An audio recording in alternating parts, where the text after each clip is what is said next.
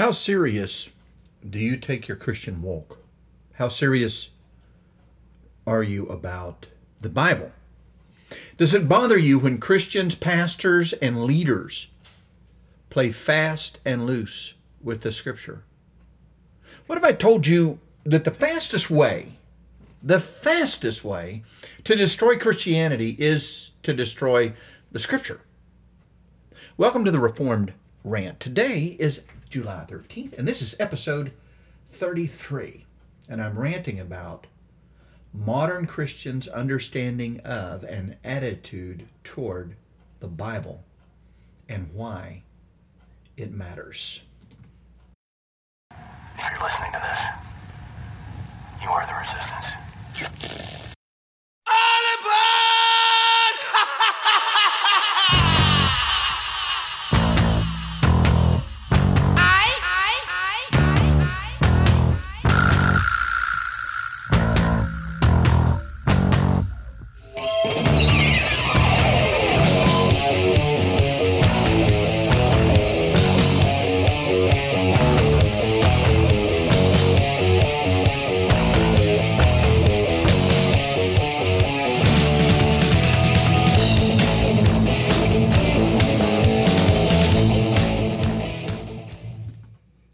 Question.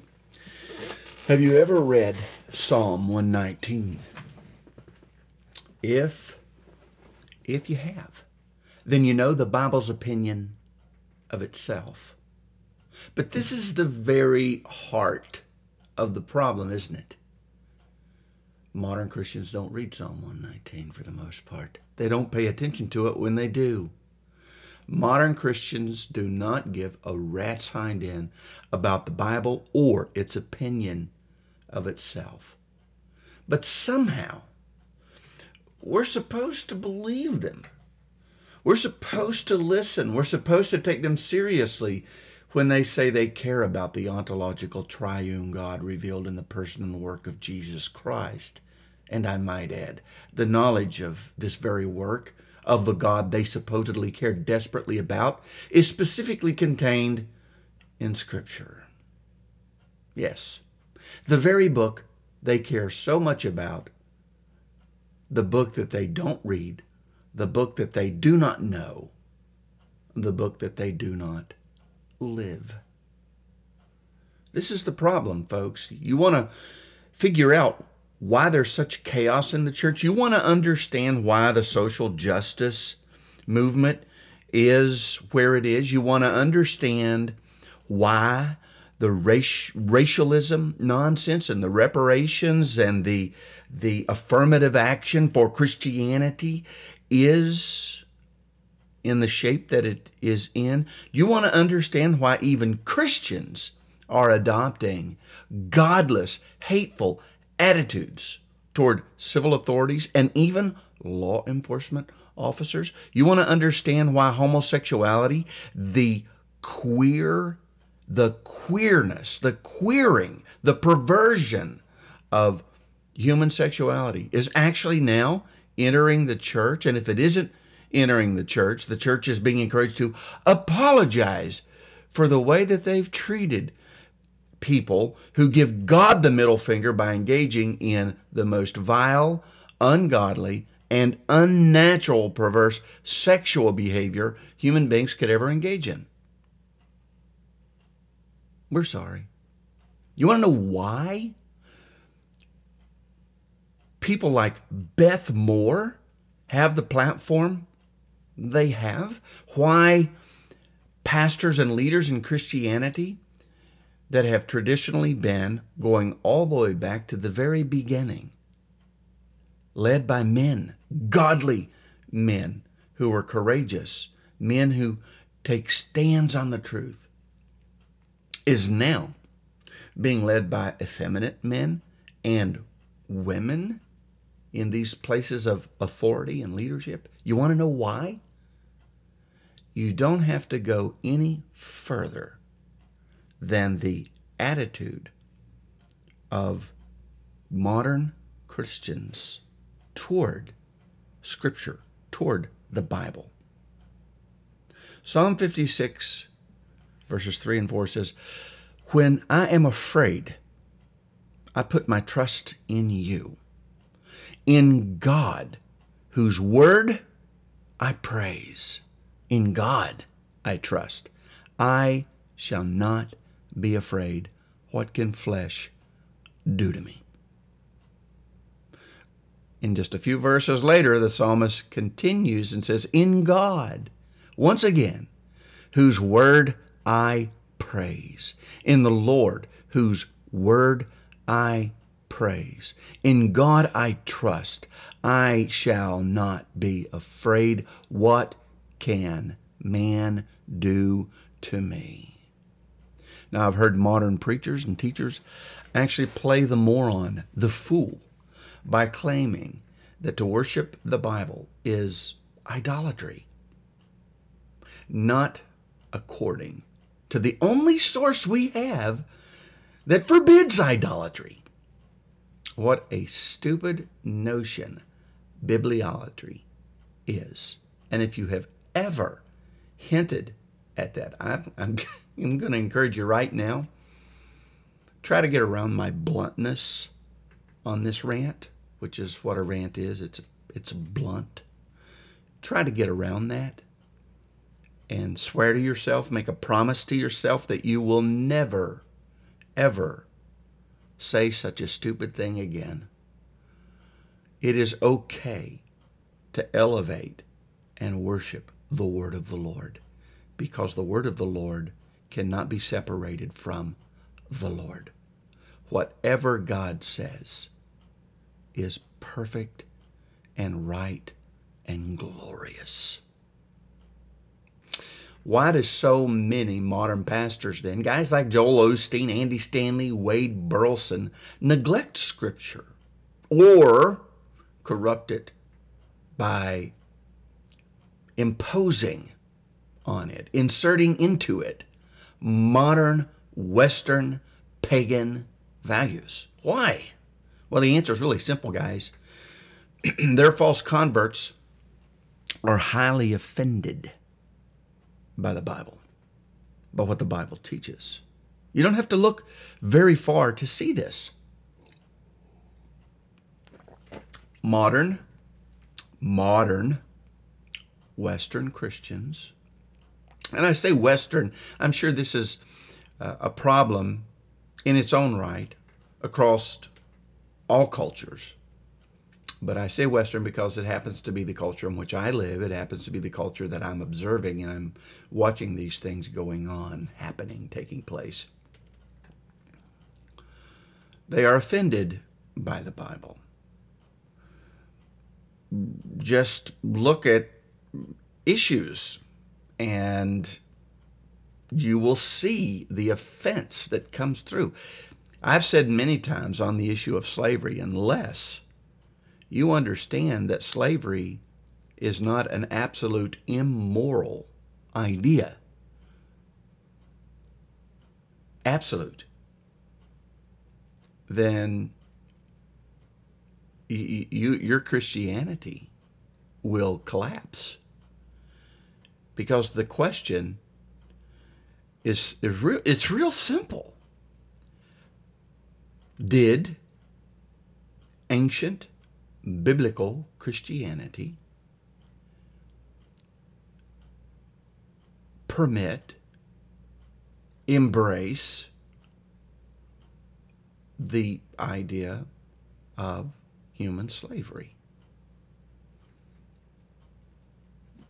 And the answer is yes, it did. That's offensive. That is offensive to say that God is speaking in His Word and that there is one right way to understand the text of Scripture as it is conveying information about God and reality to the human person. That's offensive.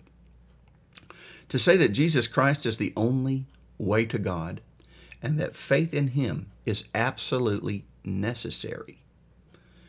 And that requires the preaching of the gospel. That's offensive. What about all the people in the world who've never heard the gospel? That's offensive. That kind of God is a monster. A God who would send men to hell who have never heard the gospel and have not had a chance to make a decision and ask Jesus into their heart.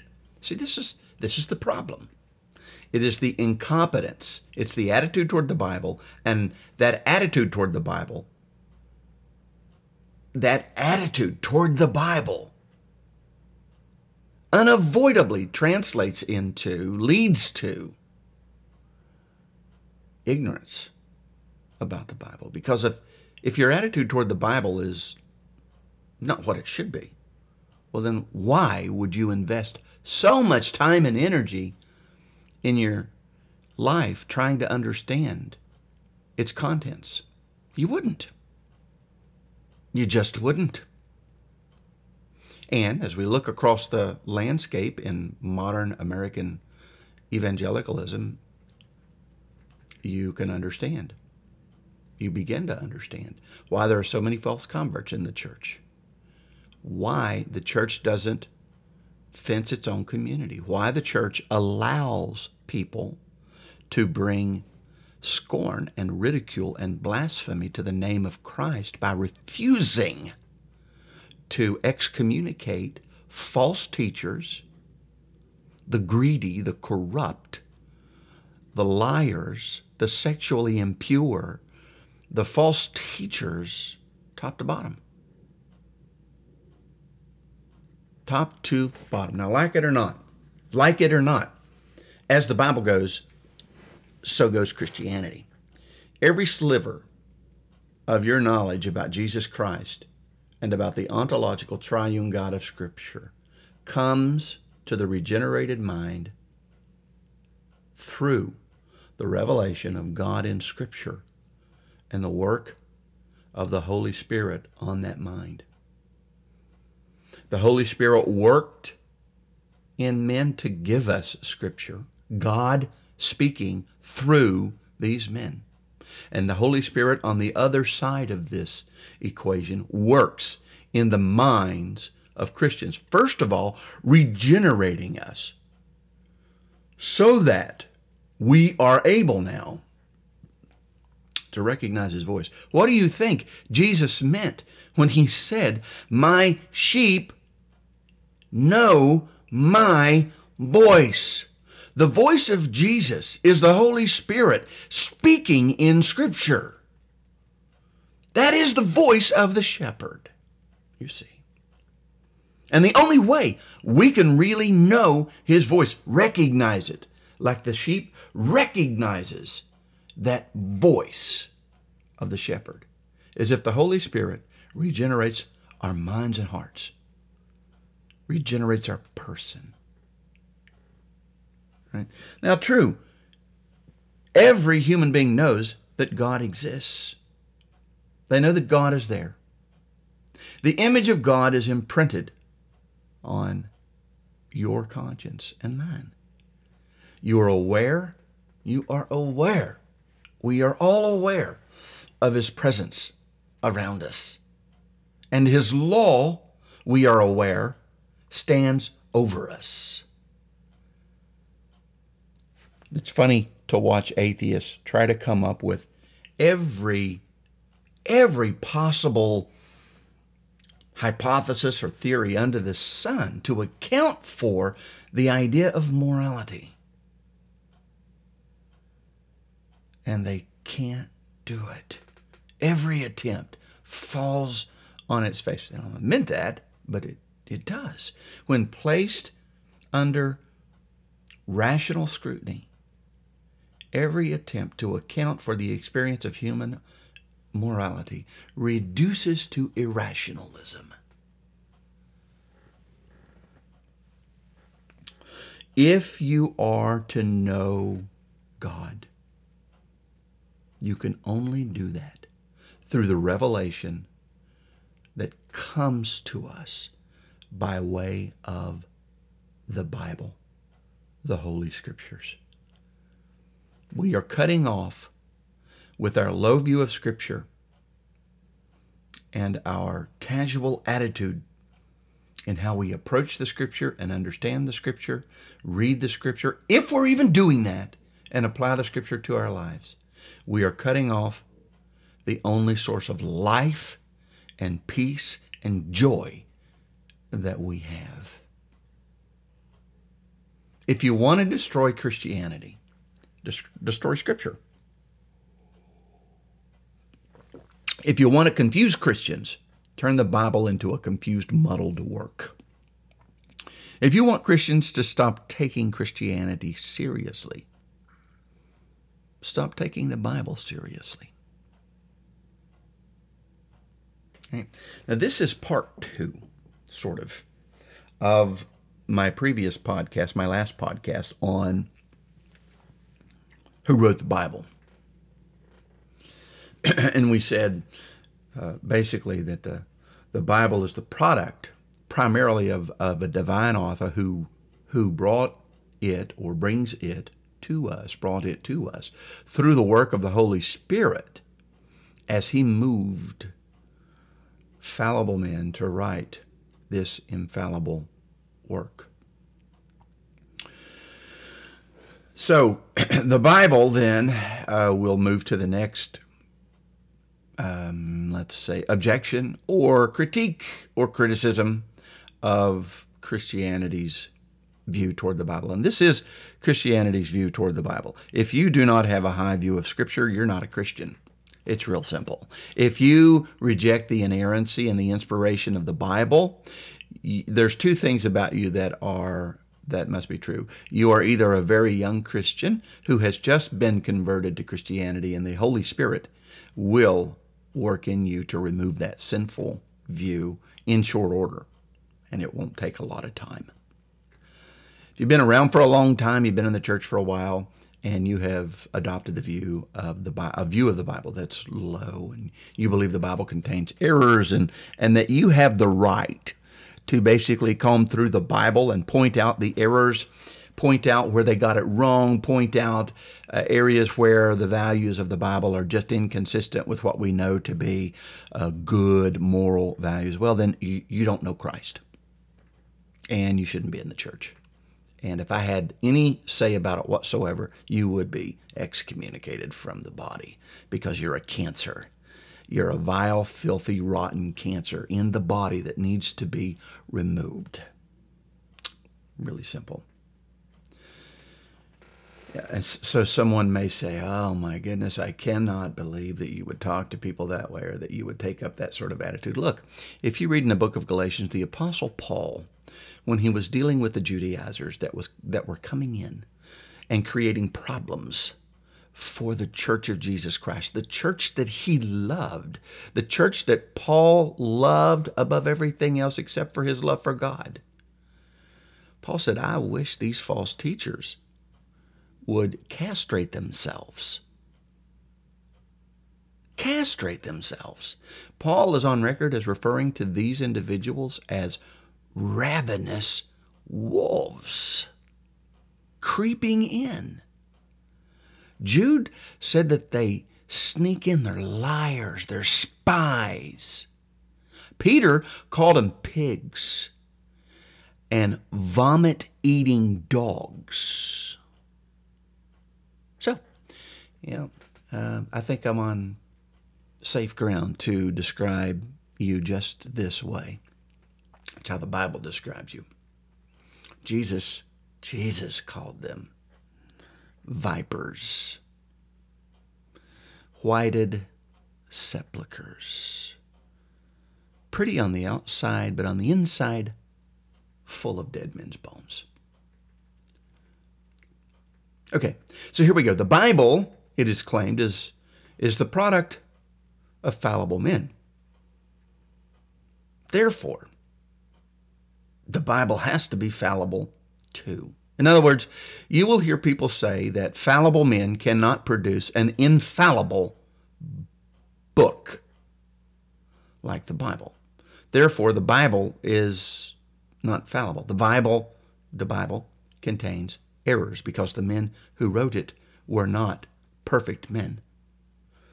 Okay, so let's talk about this for a little bit. This is really the the thrust of today's rant. Now, the assumption behind this claim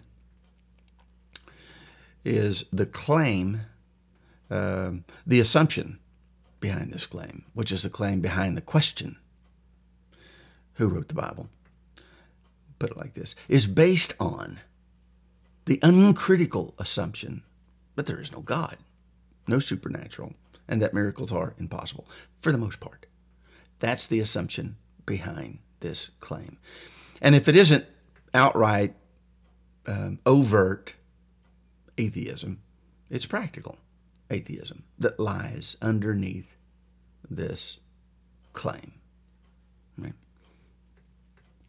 But isn't that exactly the issue that we're debating?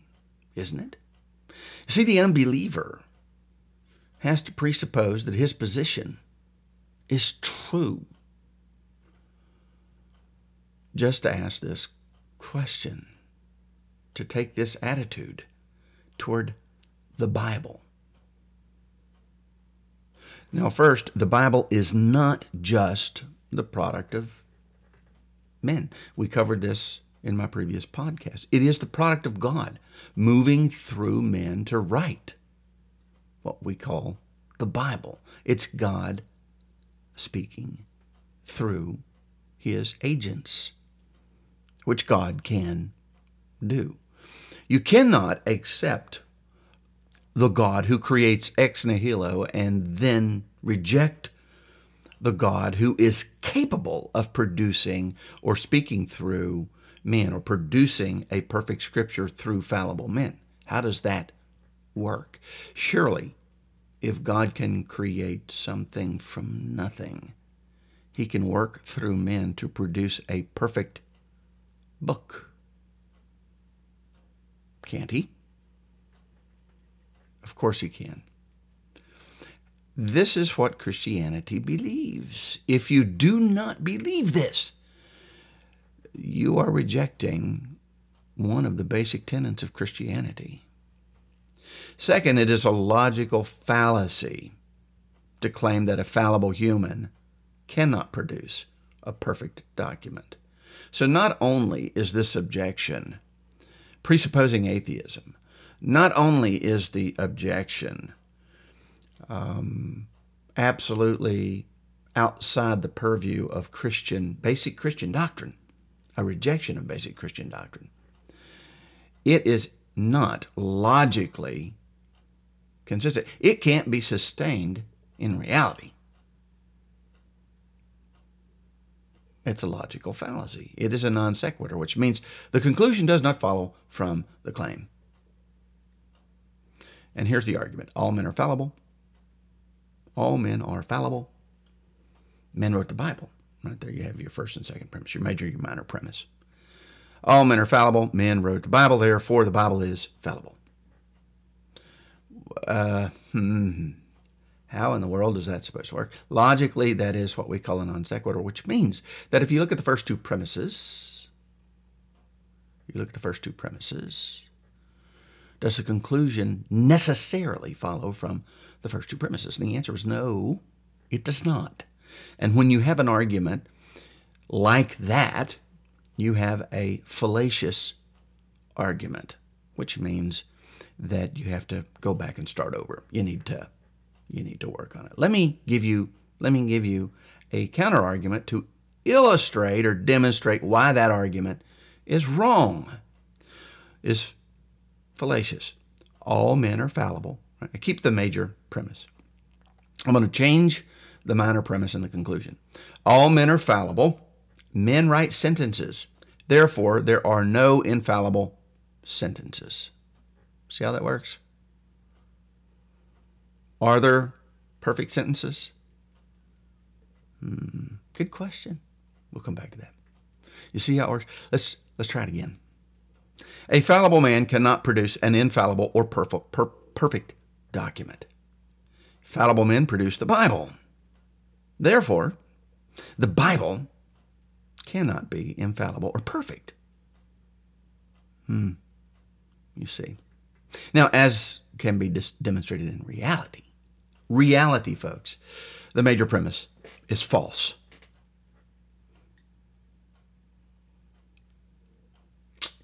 What is the major premise again?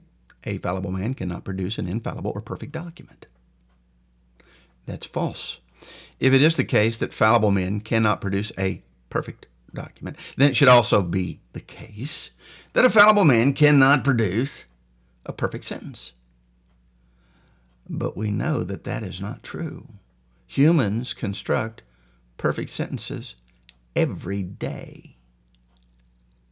What is a book but a composition of sentences? So if it is possible, if a perfect sentence can be constructed by a imperfect person, why not a perfect book? There's nothing about the imperfection of a human being that necessarily logically means they cannot produce perfection ever in anything whatsoever. I don't think people understand what we mean by perfect. Now, the Bible is more than just a perfect book constructed by extraordinarily talented men. Much more. Because someone may say, well, what you've all you've done is just shown that that the Bible could be produced without errors in it, even by sinners. That's logically possible, and that is absolutely true. That is the case. That is possible. But if that is the case, if the Bible itself even were produced by sinners, and it happens to be without error, well, then that's going to rule out the possibility that there's anything in the Bible that isn't true. And so, one of the things that the Bible says about itself is that it is the product of God. The scriptures are God speaking. And if the Bible even if it were written by imperfect sinners as a human book, and it's per, and it they produced a perfect book, then that statement that the Bible is God speaking is true. Which means that it cannot be just the product of imperfect sinners who happened to write a perfect book because the perfect book itself claims to be more than that. You see how that works? All right. So, to add insult to injury, this argument does not get better. The second premise is also false. Fallible men produced the Bible. They did not. That premise implies that the Bible is the product of only fallible men, and it isn't. It, according to Christianity and according to itself, is primarily authored by God. Secondarily, that authorship took place through men. So the Bible is both a divine and human product. Now, whatever God speaks is infallible. God is incapable of being wrong, you see. The Bible, in its original form, in the autographs, is God speaking. Therefore, the Bible is infallible because God can't be wrong. If the Bible is God speaking, and God speaking can't be wrong, then it follows that the Bible cannot be wrong. And when I say the Bible, I'm talking about the Bible in its original that's what Christianity affirms. So then we, we say, okay, well, we what do we have? Do we we don't have the original? We do not have the original. We have an accurate copy of a copy of a copy of the original. A reliable, accurate copy of the original. Now, this this kind of conversation you're having with someone may take you into the area of textual criticism. I, I doubt it, but it might. Uh, it's not likely that you're going to run into uh, people who are objecting scripture who are also well informed on textual criticism. If they are well informed on textual criticism, they're probably going to avoid the area anyhow because they know that the field of textual criticism does not do anything to bolster their criticism of the Bible. It, in fact, goes the other way. So I wouldn't worry too much about about that. However, that said, I would say that it is a good idea for you as a Christian to know something about the history of the Bible. You see, the originals, the first copies, the early copies of the originals, and then how we move from those autographs to the early ancient copies to translations and to the actual printed Greek text and modern translations themselves. You should know something about that. You know, someone would say, Well, I don't have time. Don't talk to me about how much time Americans have to investigate the history of their own faith. Talk to me about that. That's utterly ridiculous. Your pastor treats you with kid gloves. He's delicate with you. He doesn't want to hurt your feelings. He doesn't want to call you lazy because you won't read about your own history. You love Jesus. Jesus is the most important thing in the world to you, but you very rarely read the Bible. You very rarely spend any time reading anything about historical Christianity or about the Bible. You don't know the history of the Bible. You don't know the history of the church and you don't know the contents of the Bible, yet you love Jesus with every ounce of energy you have in your being. I get it. And you're you're an American, and you spend 30 hours a week uh, watching TV, or you run all over the place with your kids in all kinds of different sporting events and activities, and therefore you have no time left to invest even the slightest amount of basic energy to understand the most rudimentary things, truths, facts, history about the Bible and about the history of Christianity. Can't get you to read the Bible, can't get you to read about the church, can't get you to read about the history of the Bible. But you love Jesus. Nice. Now, we move, we shift gears from who wrote the Bible, as you can see the argument against an inerrant Bible falls to pieces. Uh, to who created the Bible, right? So there's this. You're gonna you're gonna have people who are to challenge you on uh, the authorship of the Bible, but you're also going to have people who are going to challenge you on on how we have how, how the Bible came to be. And I want to say just a brief thing about this, and then then I'll rant a little bit more, and we'll we'll close this one up. Over at Josh McDowell Ministries, Sheri Bell wrote an article making the following point as it relates to the canon of the New Testament. And that's when I say canon, I'm talking about the 66 books of the Bible. So when I say canon of the New Testament, I'm talking about those 27 books of the New Testament uh, as the scripture took its its final form. And she says this. I think Sheri is a, is a she. It's one R with an I, so I'm, I'm assuming. If not, I apologize. By the end of the fourth century, the canon was definitively settled and accepted, but not as part of the Council of Nicaea, as some wrongly believe.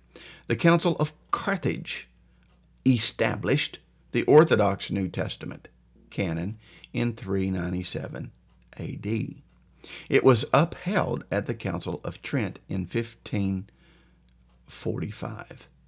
By the way, she says, Protestants and Catholics are in agreement with their use of the same New Testament. I don't know what that last sentence is supposed to mean, but whatever.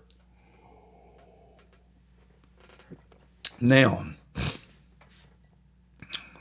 um, the criticism that I'm going to offer up on this particular way of saying it, it and and so understand this: the way that McDowell Ministries is framing this is the way that most modern Christians have been taught about the canon. So the overwhelming majority of Christians are ignorant concerning this subject.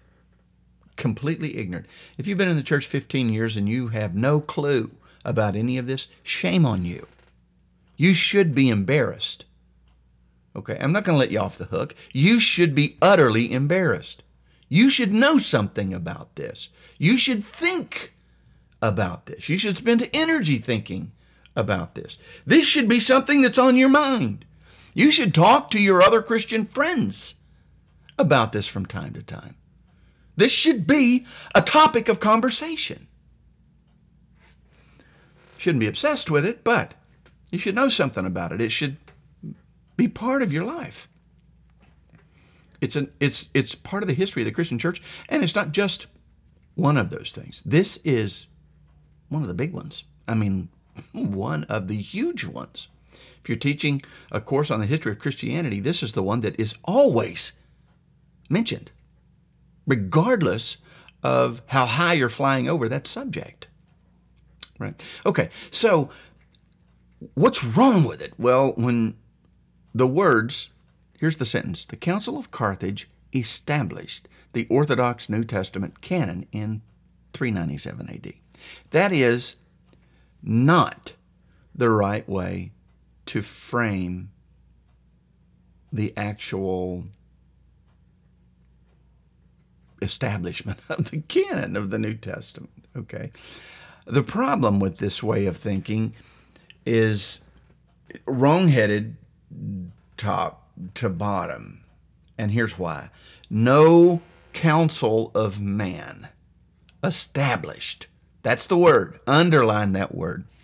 Established which books would be in Scripture and which books would not be in Scripture. Okay. Now, here's how to think about this.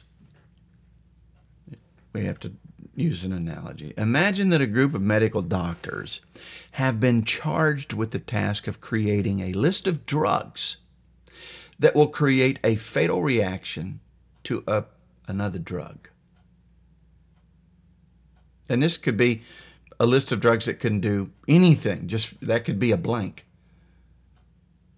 Uh, medical doctors are pulled in and, and asked to uh, let's just say scientists, are asked to create a list of drugs that will do X. These drugs do X. Well, in, in my analogy, these drugs, when mixed with another drug, will kill you. What's the list? The doctors meet, conduct their study, provide the list. Are these drugs, here's the question, are these drugs lethally incompatible with the, with the particular drug in question because the doctors put them on the list? I don't think so. Or is it possible that the doctors placed them on the list because they are inherently, by their own natural composition, the chemicals that make them up, lethal when mixed with this other drug? I think the latter is the case, right? The canon of Scripture is like that. Apply that thinking to the nature of the canon of Scripture. The doctors of the church merely recognized which books had the fingerprints of the Holy Spirit and which ones did not. A better analogy may be the graphologists. This handwriting expert can recognize the author of a piece of work by comparing what he wrote in one letter with what he wrote elsewhere. You see, Christians are filled with the Holy Spirit. We recognize His voice, we recognize His handwriting, so to speak. Each book of Scripture is recognized to be written by the same person who regenerates us. The Holy Spirit does both. The work of the Holy Spirit is both necessary and sufficient for Christians to understand the God who created them and saved them, redeemed them, you see. That's what Christianity teaches. Now, it has to work this way because if it doesn't, then you have to say that well maybe the maybe the work of the Holy Spirit is necessary, but it's not sufficient. Maybe it takes more than just the work of the Holy Spirit. Maybe it takes you doing something. Now, admittedly, we can't get there unless the Holy Spirit takes us there. Unless he saves us, regenerates us, applies the work of redemption to us, secures us in Christ, seals us for eternal, eternal life, right? To come. You can't get there apart from that, but you can, even as a Christian. You can, through your sinful attitude, quench the Holy Spirit. You can, I can, through my sinful attitude, mishandle the text because I am not submitting myself to God in every area of my life, including the area of ideas. Right? So this, this doctrine of Scripture is vitally important to the church. It's vitally important because the Scripture is the source. When we say, What's God like? we have to turn to Scripture. When we say, Who am I? What am I as a human being? We have to turn to Scripture. When we ask the question, How should I live my life? we have to turn to Scripture. How, how, how will I be saved? How can I be saved? Where will I spend eternity? Why am I here? What should I do in this particular situation? How should I live my life? What kind of God is God? What's okay? What is not okay? What should I avoid? What should I embrace? What's good philosophy? What's bad philosophy? How should I think about politics? All of these things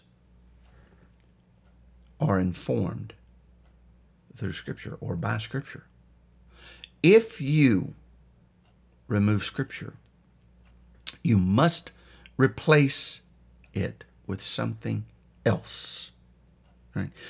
Robert Gagnon said recently in a post, it isn't the infallibility, infallibility of Scripture that's the biggest problem in evangelicalism.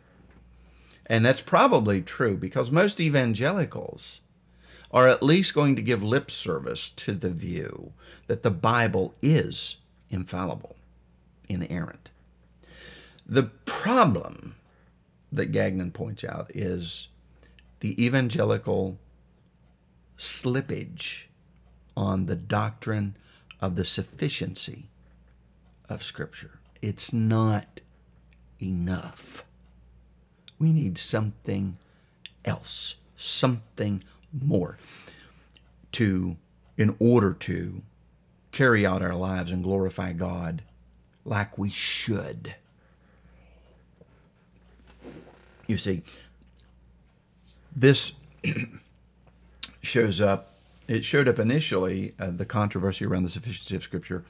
In my life, I've seen this in the world of counseling, where psychology, humanistic, pagan, psychology is being imported into the church by men like James Dobson, this integrationism they call it. Scripture isn't enough. We need psychology, right? Uh, we see this in evangelicals' attitudes toward a variety of things. You you may see it toward uh, uh, slavery. You know, it's it's an uncomfortable thing to uh, acknowledge that Christianity doesn't condemn all forms of slavery. In fact, it provides an ethic for how slave owners should treat their slaves, but it does not provide an outright, overt, clear command that prohibits slavery in all forms. It doesn't. It doesn't exist. That's offensive. That so people take that idea and the modern idea that slavery under any under any form whatsoever is immoral and they compare it to scripture many liberals recognize this and will take a, an open hostile attitude toward scripture in these areas i'll give you an example wade burleson who is a Southern Baptist pastor, has followers over at his blog. He and I had a, a, a recent uh, disagreement. He has followers over, and it had to do with women pastors. He has followers at his blog who are his minions, who follow him, who read him, who are uh, fans of his, who have the wherewithal to say that the Apostle Paul was wrong in what he wrote about female leadership, female pastors, females having authority. Uh, he had a problem in his attitude. Right now, this goes to the infallibility of Scripture, but I just bring this up as that that's what the liberal will do. The evangelical conservative won't go that far. The evangelical conservative will continue to give lip service to their view of the infallibility of Scripture, but they will stop talking directly about these kinds of issues. They will avoid the idea that the Bible doesn't condemn slavery in all forms. They will avoid those really pointed passages that outright condemn homosexuality in the strongest language. They'll avoid it. They will ignore passages of Scripture that forbid female leadership in the churches because they're all about social justice, uh, breaking people up into groups, this Marxist idea, this socialist kind of thinking, and they're there because they've ignored Scripture for so long. And as a result, they will ignore these other components of Scripture. And from a practical standpoint, for all intents and purposes, they end up in a position not thinking Scripture alone is sufficient. You have to do, it takes more than just that. Right? And this is what's going on right now in the churches. Without Scripture, without the doctrine of Scripture, without the church's focus on Scripture in the right way, it loses its authority. And without biblical authority, without the Bible being our final authority, the church is reduced to one more entity based on just another religion of man, no different from any other religion of man that's been conjured up. This is why many leaders in the churches understand and appreciate the significance of the issues face, facing the churches today. It's why there are still men who will stand up and speak the truth. Right? Because they love God, they love God's Word, they praise God's Word. God's Word is elevated to the highest place in their lives because they know that if they want to see what God thinks about how they should live, how they should think, how they should act, how they should talk, the only way they can know that is by looking into God's Word. Right? And we are ordered as Christians, we submit to God in everything. We have duties and obligations to our Heavenly Father in the area of moral living, in the area of, of charitable giving, pouring ourselves into the lives of others and serving others through a variety of different ways, and uh, even in the area of ideas, and especially in the area of ideas, because it's the area of beliefs and ideas that drive how you live the rest of your life, you see. People live what they believe. Everything else is just noise. Thank you for lis- listening to the Reformed Rant. God bless. Stay in the fight. Keep the faith. Continue to proclaim the gospel at every interaction that you possibly can. Share the good news of Christ with this lost and dying world and show the world what it looks like to submit to God, to follow Christ, to repent, and believe the gospel. God bless. This podcast is part of the Bible Thumping Wingnut Network, Biblical Christianity's marketplace of ideas. BibleThumpingWingnut.com.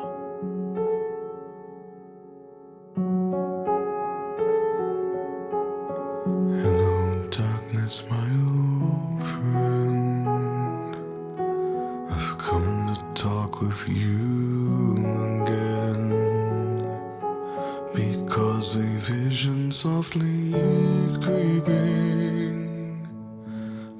left its seeds while I was